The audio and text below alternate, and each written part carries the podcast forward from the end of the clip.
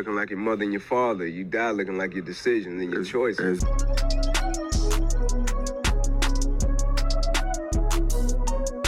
This right is still right, even if you stand by yourself. Perfect.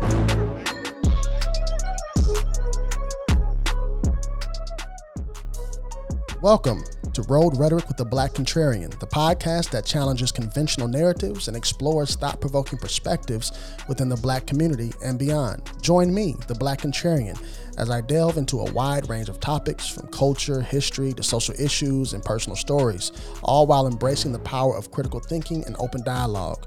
My aim is to shed light on lesser-known aspects of the Black political, social, and historical experiences, celebrating free thinking and highlighting voices that often go unheard. Get ready to expand your horizons and engage in conversations that inspire change and foster understanding. Tune in to Road Rhetoric with me, the Black Contrarian, every week, and join the journey of exploring the complexities that shape the diverse tapestry of the Black identity.